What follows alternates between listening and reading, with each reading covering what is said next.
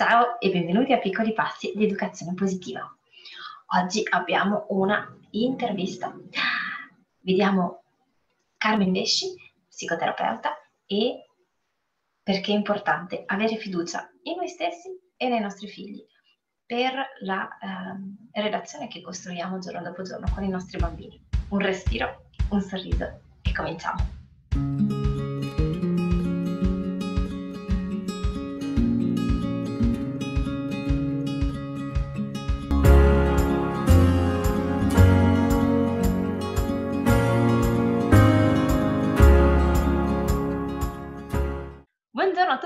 Sono lieta di presentarvi oggi un'intervista con Carmen, Carmen Vesci, che è psicologa e psicoterapeuta, formatrice da tantissimi anni di educatori e um, puericultrici, puericultor, puericultori anche, non so se ne esistono. Purtroppo no, purtroppo no.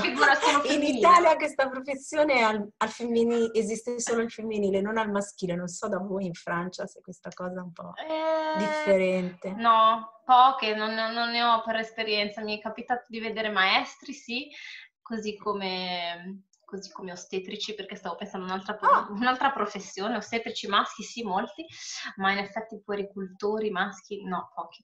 Eh, ma non si sa mai, non demordiamo. Assolutamente no.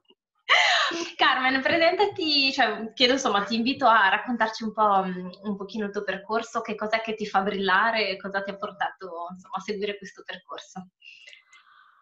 Allora, io uh, ho cominciato studiando psicologia, avevo già in mente comunque che il focus del mio interesse erano le famiglie e i bambini. Sottolineo le famiglie e i bambini perché, come dico sempre alle mie allieve, amiamo i bambini, lo dicono tutti.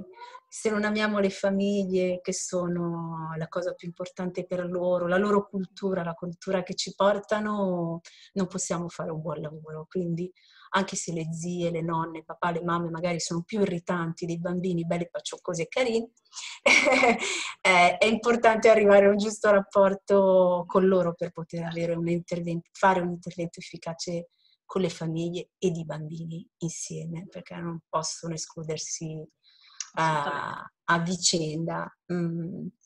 E quindi questo ce l'ho sempre avuto, questo interesse per le famiglie i bambini eh, e per i rapporti fra adulti e bambini, partendo da me, cioè come bambina ipersensibile alle parole, okay. lo sono sempre stata, quindi le parole degli adulti che spesso con i bambini sono un pochino superficiali, nel senso che partiamo dal nostro codice, no? dal nostro modo di parlare che è filtrato, che è figlio di tutta una serie di schemi, di esperienze che abbiamo fatto e non ci rendiamo conto che certe parole per il modo di pensare di un bambino hanno un peso ben differente, sono come pietre, diciamo così. Alcune volte, se poi le scagliano mamma e papà o l'educatrice a cui ci affidiamo, assumono una rilevanza particolare. Quindi essendo sempre molto sensibile a questo tema, ne ho sempre fatto oggetto della mia formazione, nel senso di come parlo io ai bambini, ai genitori, alle famiglie e di come sia importante trovare le parole giuste per non ferire la sensibilità dell'altro e soprattutto per non umiliarlo, perché siamo, siamo reduci. uh, in fondo non è mai morta questa sorta di pedagogia nera, eh, per cui dall'umiliazione si impara. Dall'umiliazione non si impara niente, se non a vergognarsi di se stessi Uh, e l'esperienza personale dovrebbe insegnarcelo, invece no. Esatto, invece poi ci dimentichiamo, no? Di, uh, di que- o meglio, da un punto di vista psicologico, più che dimenticarcelo, uh, razionalizziamo. poi razionalizziamo, ci difendiamo, sviluppiamo delle difese eh, rispetto, rispetto, a questo. Uh, e quindi tutto l'oggetto del mio lavoro su me stessa è con eh, gli educatori, gli insegnanti, le puericultrici che lavorano col corpo dei bambini e con il bambino, uh, magari anche il primo figlio di eh, persone, mamme e papà. Tengo a sottolineare mamma e papà perché quando arriveremo all'idea che i bambini sono ugualmente respons- uguale responsabilità è della mamma e del papà, differente, ma della mamma e del papà. Non sarà mai troppo tardi. Ce la faremo. ecco, ce la faremo sicuramente e se ci impegniamo ce la faremo. Eh, e quindi dicevo, questa, questa, cosa per me è molto, è molto importante. È molto importante perché crea una cultura differente. Se, quando si dice che il bambino è il padre dell'uomo, in fondo questo vuol dire che il modo in cui sei stato trattato, rispettato o meno da bambino fa sì che tu poi quel rispetto sia in grado di darlo a qualcun altro. Uh, e questo è un lavoro continuo Mm, soprattutto per l'adulto, perché noi con le parole cioè, ci andiamo tutti e poi le parole a un certo punto sei stanco, sei stressato sei, e sbagli certo. inevitabilmente. Però per fortuna c'è la possibilità di recuperare. Mm, assolutamente. Sempre. Tema importantissimo. Ma la, la, la cosa, la, la, criticità trovo è quando invece ci si convince, non so, io personalmente uno dei, dei commenti che più mi... è quando ti dicono, eh vabbè, ma allora devo controllare tutto quello che dico. Eh sì! cioè, certo! No, perché controllare è sviluppare eh, una responsabilità, anche qui in senso etimologico, verso quello che si dice. Cioè essere consapevole che quando esercito comunque un ruolo educativo, eh, le mie parole per un bambino, una bambina o dei genitori che mi chiedono aiuto perché comunque percepiscono una difficoltà, non, si sentono inadeguati, mm, vorrebbero fare di più, vorrebbero che il loro figlio fosse in un modo piuttosto che in un altro e venire dallo psicologo o chiedere all'educatore eh, cosa posso fare significa anche esporsi al giudizio. Se noi non siamo consapevoli di questo, li giudicheremo. o rischiamo di aumentare il loro senso di inadeguatezza. Eh? Eh, adesso non si usa più, ma tanti psicoanalisti mh, tra la prima e la seconda guerra mondiale, dopo la prima e la seconda guerra mondiale, soprattutto dopo la seconda, una delle tante era François Dolto, eh, facevano delle trasmissioni radio in cui rispondevano alle domande dei genitori. E se uno va a guardare le trascrizioni di queste, eh, di queste trasmissioni, eh, quasi sempre, quasi sempre, l'adulto come altri, diceva, non dava la soluzione, diceva guardiamo be- bene che cosa accade, faceva arrivare il genitore alla sua risposta perché la sapeva, se si fermava a riflettere non si giudicava. Ecco, quella deve essere la funzione di un professionista. Certo. Insegnare a guardarsi e a guardare, a trovare gli strumenti che ci sono in una relazione buona, perché se uno chiede aiuto vuol dire che gli importa abbastanza del proprio figlio, della propria figlia e dell'essere un buon genitore, di fare il meglio possibile. Quindi assolutamente. Hai già qualcosa da cui partire. Ecco. Bellissima, no, bel, bel percorso e un bel, un bel ragionamento tra il, la propria storia, la, la, tua, la tua storia personale e come trasformarla in qualcosa che abbia senso per gli altri o comunque in senso più, più ampio. E questo e quindi... penso che vada bene anche per i genitori, scusami se ti interrompo, no, no, cioè è la propria esperienza personale, la capacità di vedere se stessi e il proprio figlio che è quello, non è quello del libro che scrive lo psicologo di, di turno. Uh, io detesto i miei colleghi che fanno i consigliologi io ci so dire, eh, per esempio mia sorella l'altro giorno mi ha chiesto, senti ma contro, non ho nulla contro quel libro, eh, sì, sì, ma conoscendo la famiglia a cui vorrebbe regalarlo, gli ho detto assolutamente non comprarlo, cioè il me- e non regalarglielo, il metodo danese per crescere bambini felici. Non esiste il metodo per crescere bambini felici. No, perché poi un bambino uguale all'altro. Cioè... No, no, assolutamente. Guarda, ricordo la, l'intervista che abbiamo fatto con Isabel Filiosa durante il summit la mia, appunto, piccolo, la mia piccola gaffa è stata proprio chiederle sbagliando termine, cioè ovviamente volevo un'ultima parola da dare ai genitori, ma ho usato la parola consiglio e ho detto no, guarda, io consigli non ne do mai perché eh, non esiste il consiglio, esiste una relazione unica, eccetera, insomma quello che stai dicendo ma di cui, di cui sono fermamente convinta, è eh, assolutamente, ma... Eh, ma è difficile, è più difficile sì. fare questo processo, anche personalmente lo vedo, che alle volte hai proprio questa tentazione di dire no ma sì ma tu Dio, non te lo dico io come fare? Ma lo so ma non lo vedi ma non capisco. Milioni di volte ce l'ho e non è che sempre riesca a frenarmi qualche volta questa fesseria la faccio anch'io anche se ci ragiono spesso sicuramente poi la seduta successiva una, di consulenza piuttosto di terapia siccome un genere poi certo. ci rifletto penso scrivo certo. allora mi correggo L'importante è là, se non te ne accorgi invece mannaggia.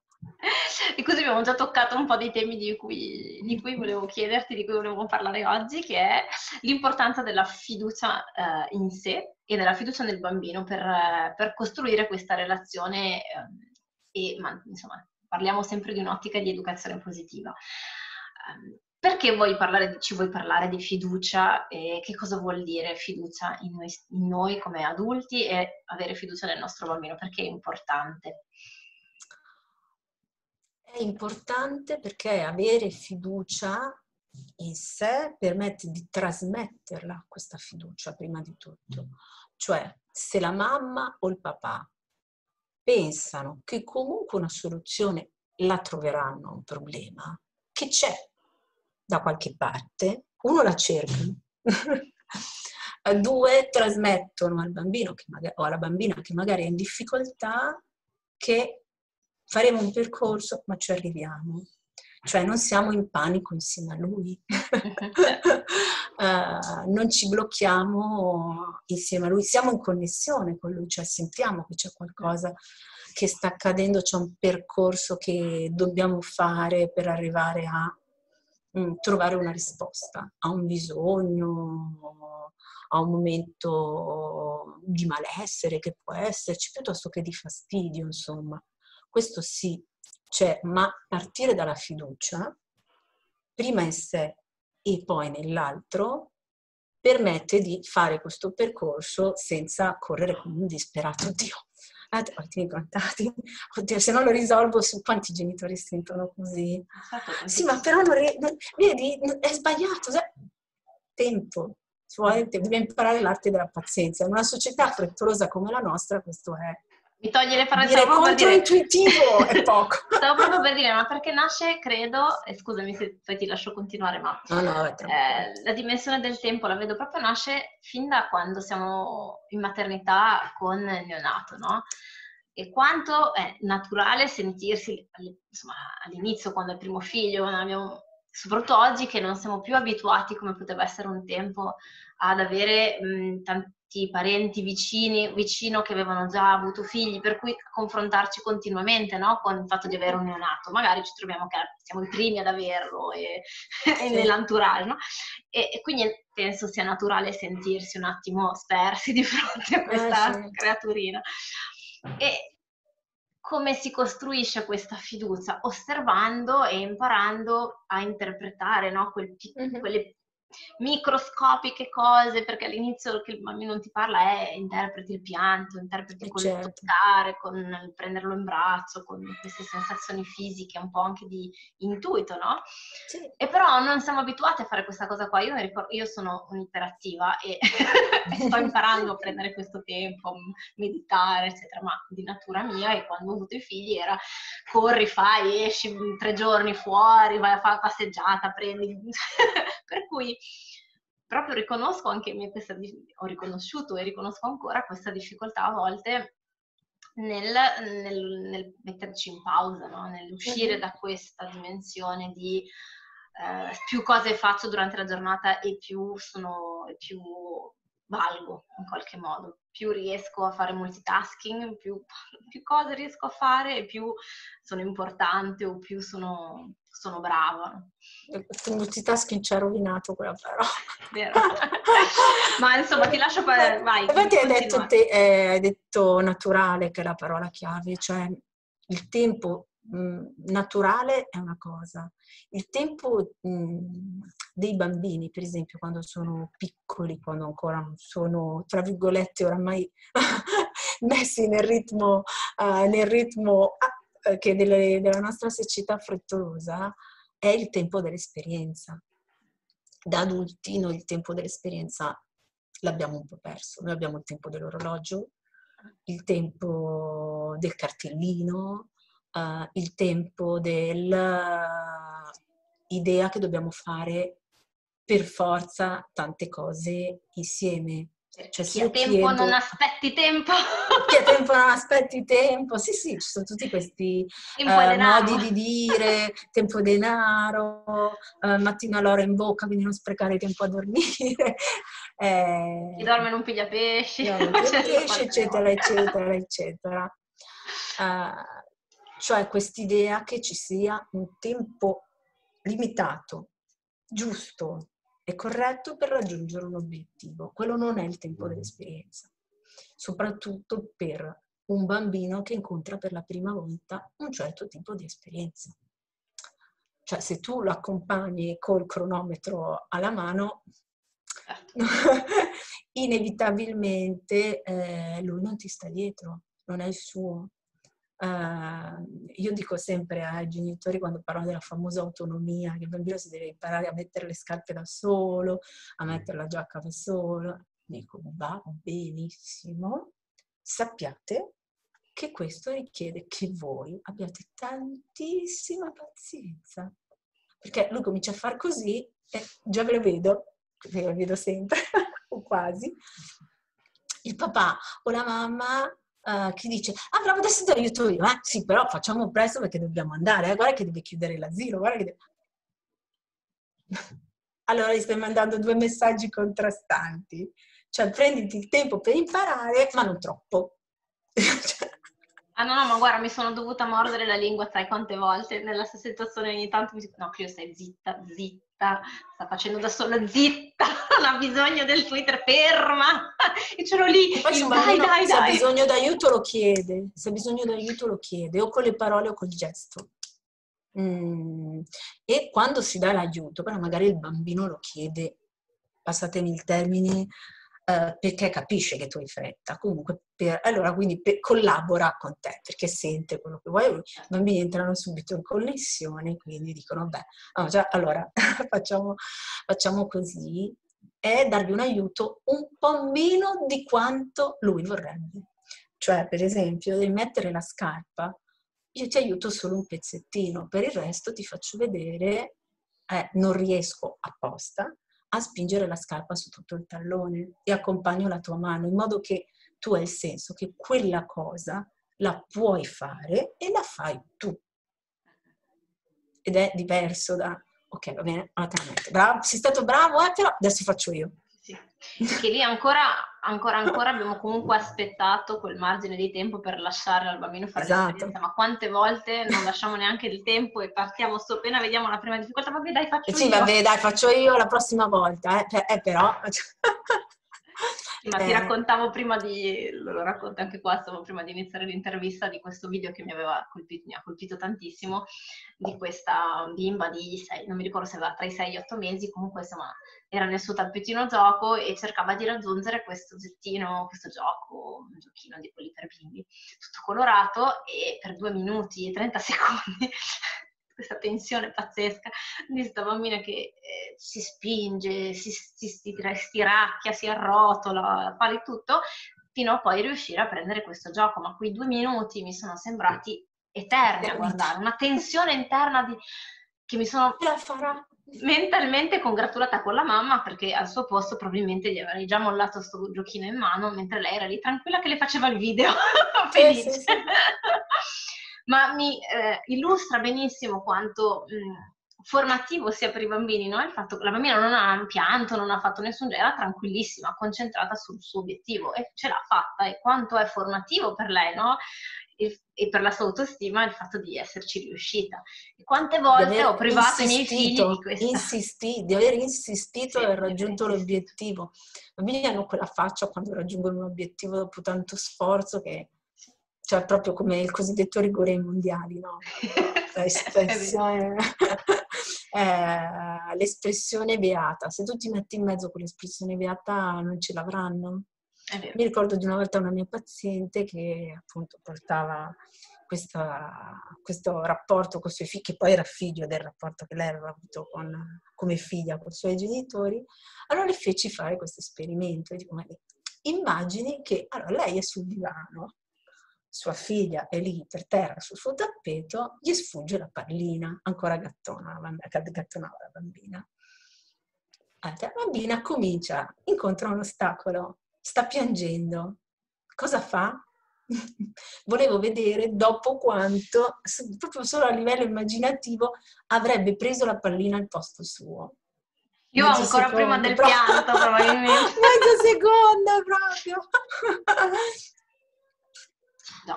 Come si fa? Nella sua idea eh, la bambina stava soffrendo, cioè la bambina non stava facendo un percorso, non riusciva a raggiungere qualcosa.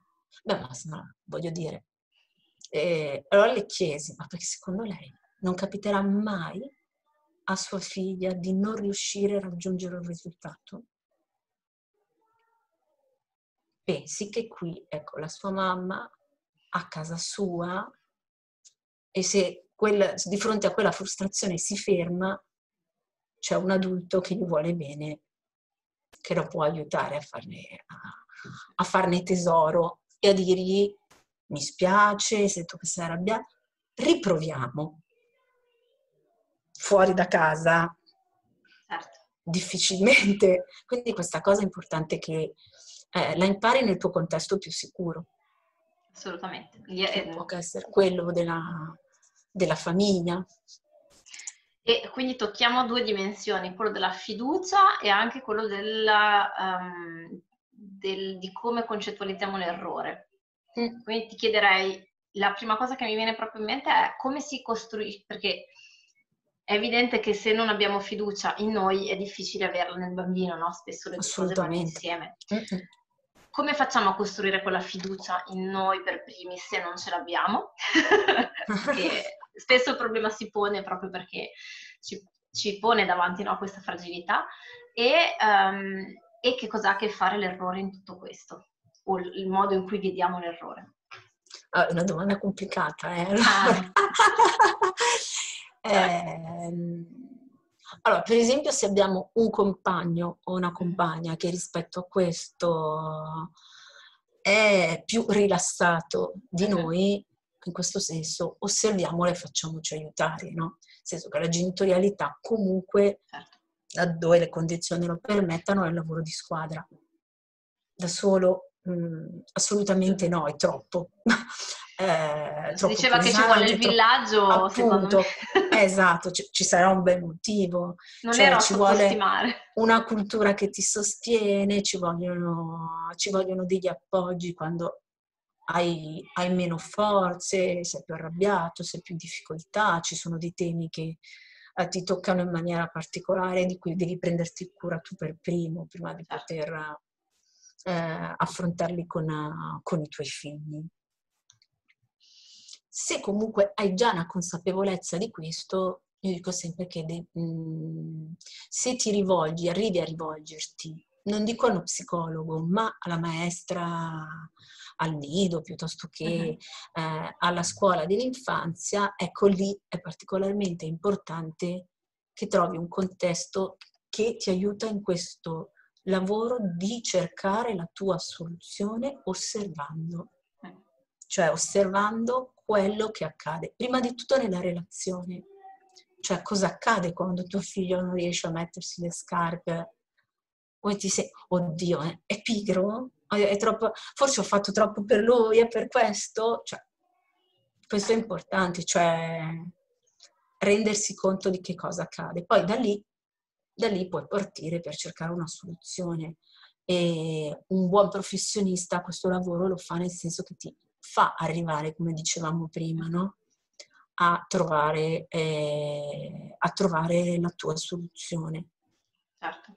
No, no, ma ritorniamo al discorso del tempo, del dare il esatto. tempo anche a se, stesso, a se stessi per osservare cosa succede banalmente, cioè senza anche prima di intervenire. Anche enfatizzare e accorgersi non solo di quando non riesci.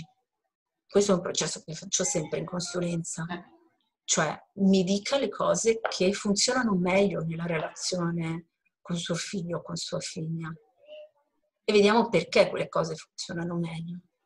Ah, perché lì non mi metto a correre, perché lì c'è più tempo, perché lì sono più sicura. Quindi per... allora già degli, hai, degli elementi. hai degli elementi e poi soprattutto tutti coloro che hanno a che fare con i genitori, io dico sempre, da quando ancora sono, eh, stanno aspettando il loro bambino la loro bambina, trasmettergli fondamentalmente il messaggio che, quest, che il rapporto genitore-figlia si costruisce giorno per giorno. Non si sa niente in anticipo, non c'è un metodo per far dormire i bambini tutta la notte, non c'è un metodo, per... no. assolutamente no. Eh, Jesper dice, se trovate qualcuno che parla di un mio metodo, ditemelo, ditemelo e lo diceva perché è morto, che lo vado ad uccidere, lo vado ad ammazzare. Adesso, eh, voleva dire il contrario di quello che penso, che dico, che pratico, che pratico tutti i giorni, cioè guarda a te stesso e a tuo figlio, a nessun altro, se no nascono quelle cose, oddio, quello ha già parlato, è mio, ah. oddio, ma già cammina, quelle cose terribili che accadono nei gruppi, ahimè prevalentemente fra mamme. Sì, sì, è vero. Della checklist, ce l'ho, ce l'ho, non ce l'ho, non ce l'ho. Ah, ma te lo dico io come fare. Sì, sì, cioè, è come se... Questa cosa, assolutamente. Il comportamento del figlio fosse in realtà un indicatore del nostro valore come genitori, quando in realtà... A scuola, no? Fino a un certo punto. Quando i genitori ti dicono, ma si rende conto, abbiamo preso 5. Dico, avete? Lei era lì? ha fatto anche lei il compito di matematica. Eh, ma abbiamo studiato insieme. Ah, eh, allora forse doveva studiare da solo. lì sta il problema, nel senso che c'è qualcun altro che ti priva della responsabilità del tuo apprendimento. Torniamo al vocabolario dire, di cui parlavi eh, prima. Sì, che non in, vuol dire che non fai i conti col tuo modo di imparare non fai conto con i tuoi di tempi per apprendere. E questa cosa la impari solo facendo. E sbagliando. Esattamente, perché se lavori sul tuo apprendimento, anche questo rispetto alla scuola, no? C'è una scuola che è uguale per tutti e non ragiona sugli stili cognitivi di ciascuno non certo. può che ritrovarsi con studenti passivi, superficiali e che poi non usano le loro potenzialità al massimo. Certo. Perché tutti dobbiamo fare la stessa roba così, nello stesso tempo e... non è possibile, cioè non, non siamo fatte così. Non è esatto, no, no, proprio no. Se no il povero Gardner ha parlato di intelligenze multiple per niente. Insomma. No, certo, no, ma... Lui letto... come molti altri. Certo, esatto, no, infatti facevo riferimento tra le altre cose anche al tipo di... all'approccio all'apprendimento basato sulle dominanze, quindi sul, sull'occhio, la, l'orecchio, sull'emisfero cerebrale, quanto questo abbia un'influenza proprio in cose pratiche, su dove sei seduto, in quale banco, su come ti si rivolge e quanto ci siano delle incomprensioni anche semplici, del tipo non mi guardi in faccia, vuol dire che mi stai esatto. sfidando, quando magari invece è solo che il bambino è intimidito perché è sotto stress.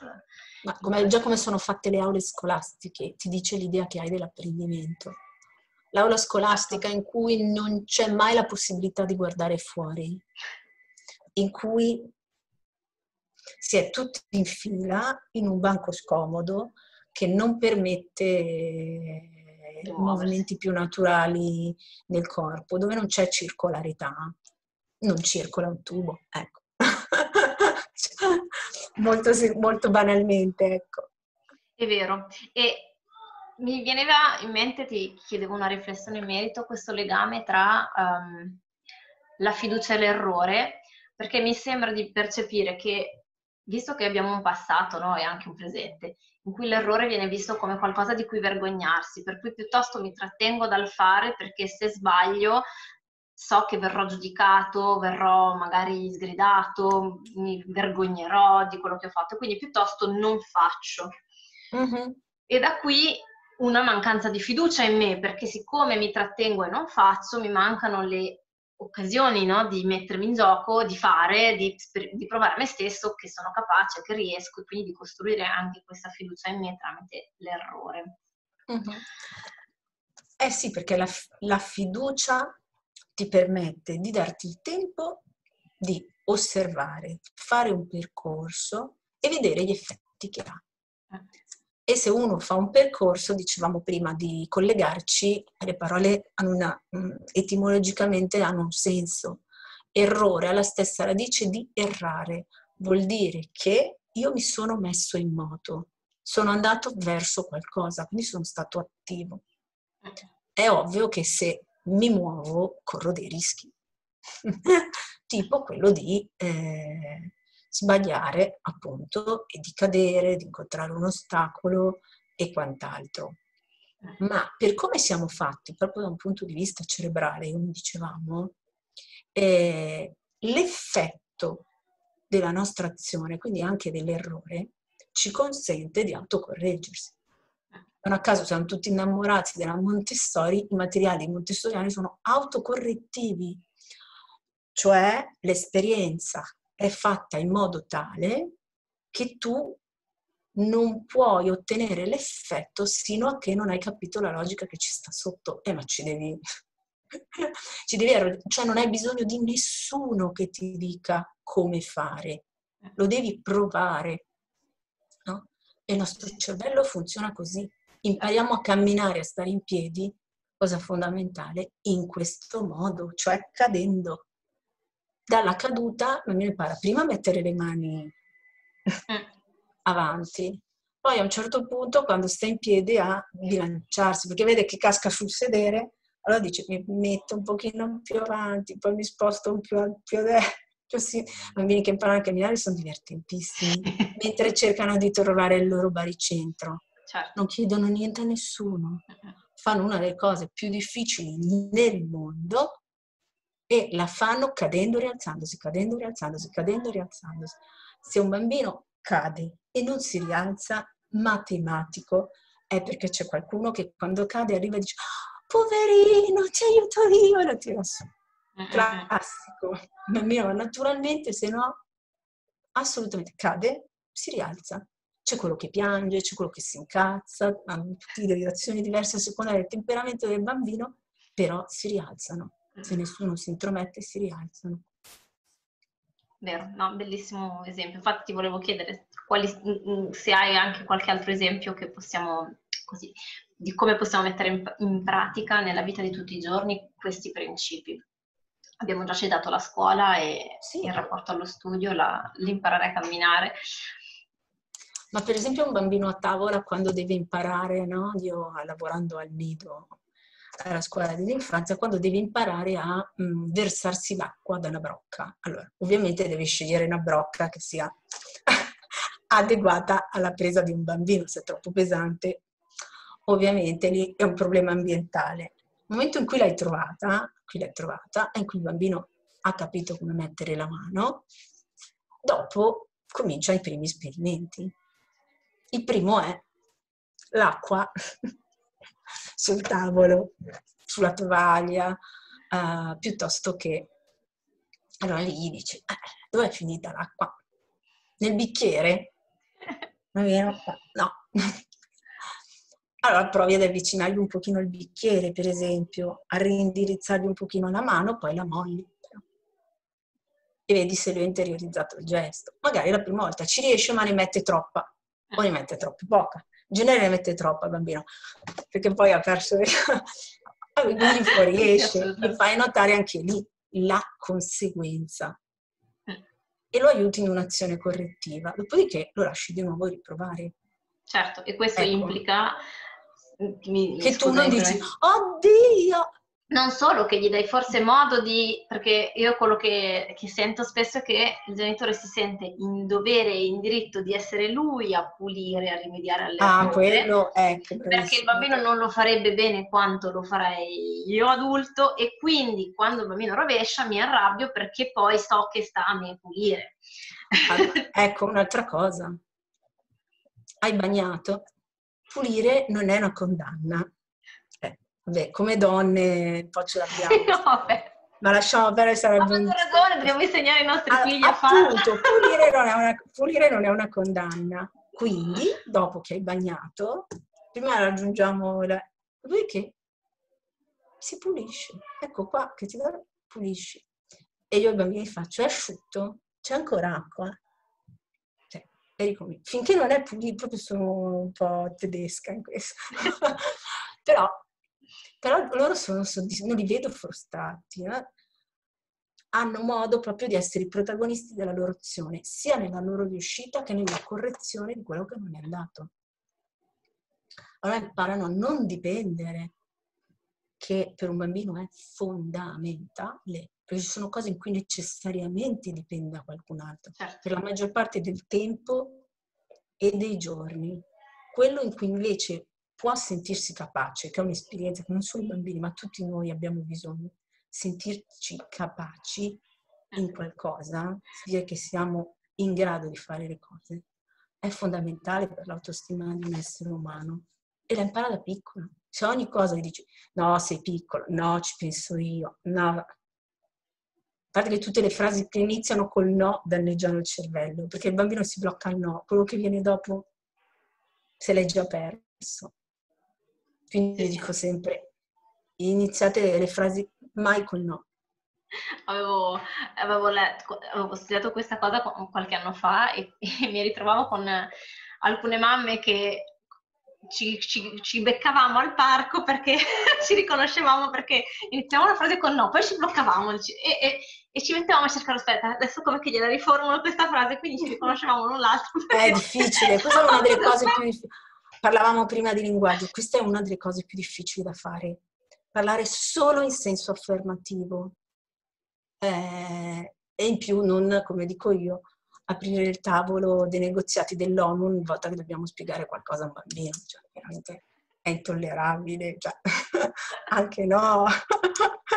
Ci sono alcune cose che non sono negoziabili, esiste anche questo. Fare i conti col potere che uno si prende, perché ce l'ha. Certo, Ovvio anche questo richiede di fidarsi, di fidarsi. Assolutamente sì. Io, guarda, mi riconosco in pieno perché uno dei miei percorsi è stato proprio rendermi conto che con mia figlia, nelle problematiche che avevamo e delle crisi, era proprio perché io le lasciavo, cioè andavamo avanti un'ora nelle discussioni e quindi era un'escalation, no? perché lei continuava ad argomentare, io rispondevo, argomentava, rispondevo, argomentava, quattro anni, no? perché mi faceva paura, eh, ovviamente non a livello consapevole in quel momento lì, ma mi faceva paura il dire o, o, meglio, non è che mi facesse paura, non avevo quella sicurezza di quello che volevo, del limite che volevo porre. Eh, mi mettevo in costante discussione, quindi io ritenevo che ma magari potrei cedere, ma magari potrei, ma in fondo ha ragione, fo... ed ero talmente io non sicura che quindi dall'altra parte era un continuo. ma ci è voluto del tempo per prendere... E questo è il processo chiave per dare delle regole ai bambini, ma anche a se stessi. Sì, sì, certo. Cioè riconoscere che ci sono dei limiti ci sono dei limiti nelle cose che può decidere un bambino, uh, come ci sono dei limiti nelle cose che può fare un adulto per un bambino. Non posso fare l'esperienza al posto tuo, non posso impedire che tu incontri l'ostacolo.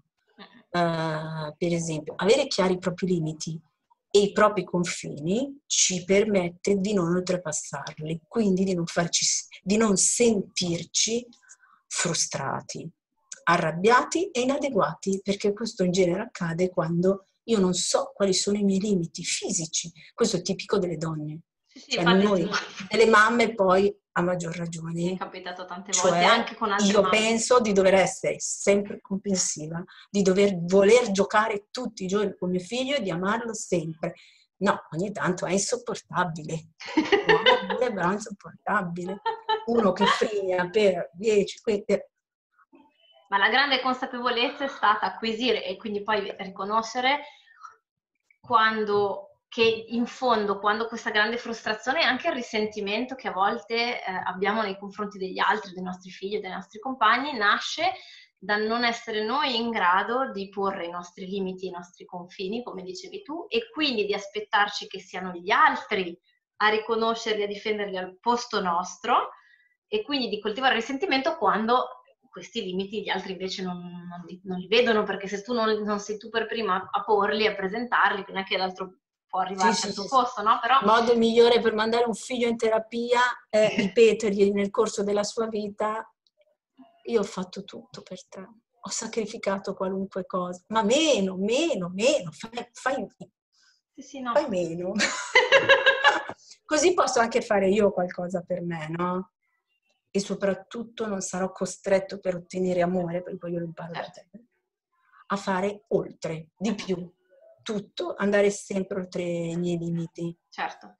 E riveniamo con la nozione di tempo, di tempo e fiducia, perché penso che per arrivare a questo livello di consapevolezza, non solo di consapevolezza, ma proprio di dirsi, di riconoscere qual è il mio limite, vuol dire che prima di buttarci noi, prima di fare, prima di partire negli automatismi, dobbiamo saperci fermare e chiederci qual è il mio limite.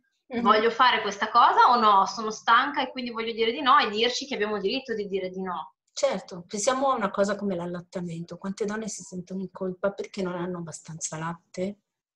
uh, o perché appunto... Capitato. Il latte, ognuno ha il suo, c'è un termine, c'è chi ne ha di più, chi ne ha di meno, cioè non è una mia, è, è una cosa corporea, fisiologica. E va bene, questo è il mio latte, questo è quello che ti posso dare. L'esperienza della nutrizione non è il latte di per sé in termini di quantità, è l'importanza di un certo tipo di contatto, di un certo tipo di tempo. Io dico, ma io una che ha meno latte, ma quando è a contatto col proprio figlio e lo allatta, è veramente in connessione con lui, di una che è piena di latte, ma contemporaneamente risponde al cellulare, eh, piuttosto che pensa a tutti i casini che ha, che ha in ufficio. Non sei in connessione gli stai dando latte, ma non gli stai dando altro. Grazie, direi che abbiamo sviscerato un sacco di tematiche super profonde. A te. No, volentierissimo. Potrei continuare ancora, però magari ci vediamo in un'altra... Vogliamo sfidare. Esatto. No, penso che siano temi molto interessanti perché, ma proprio perché hanno un'applicazione non solo nella relazione con i bambini, ma con, con la relazione a noi stessi e quindi agli altri.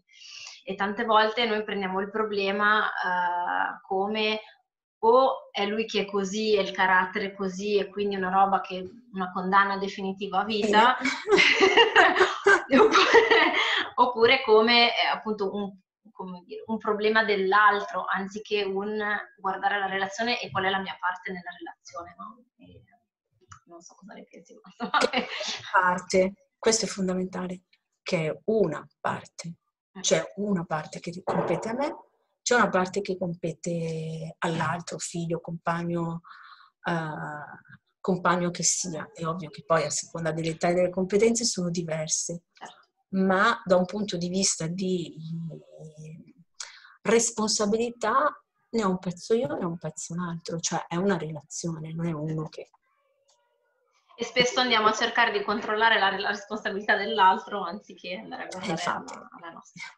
reazione automatica. Ma siccome siamo in cammino e in percorso, ogni giorno è buongiorno per ripartire e, e imparare. E fare il passettino in più. Assolutamente. Ti ringrazio Carmen infinitamente. Grazie a te. E spero una prossima, una, una prossima intervista insieme. Va bene, alla prossima allora. Buona ciao. serata. Buona serata, ciao.